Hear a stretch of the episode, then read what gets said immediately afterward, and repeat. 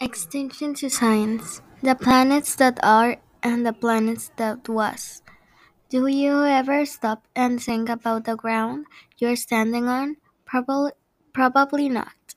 But it's actually incredibly inter- interesting.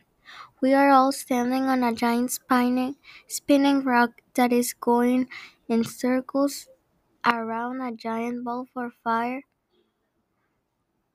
at more than six, 6,500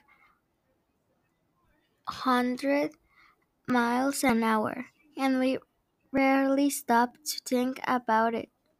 We are all surrounded by strange, incredibly different planets.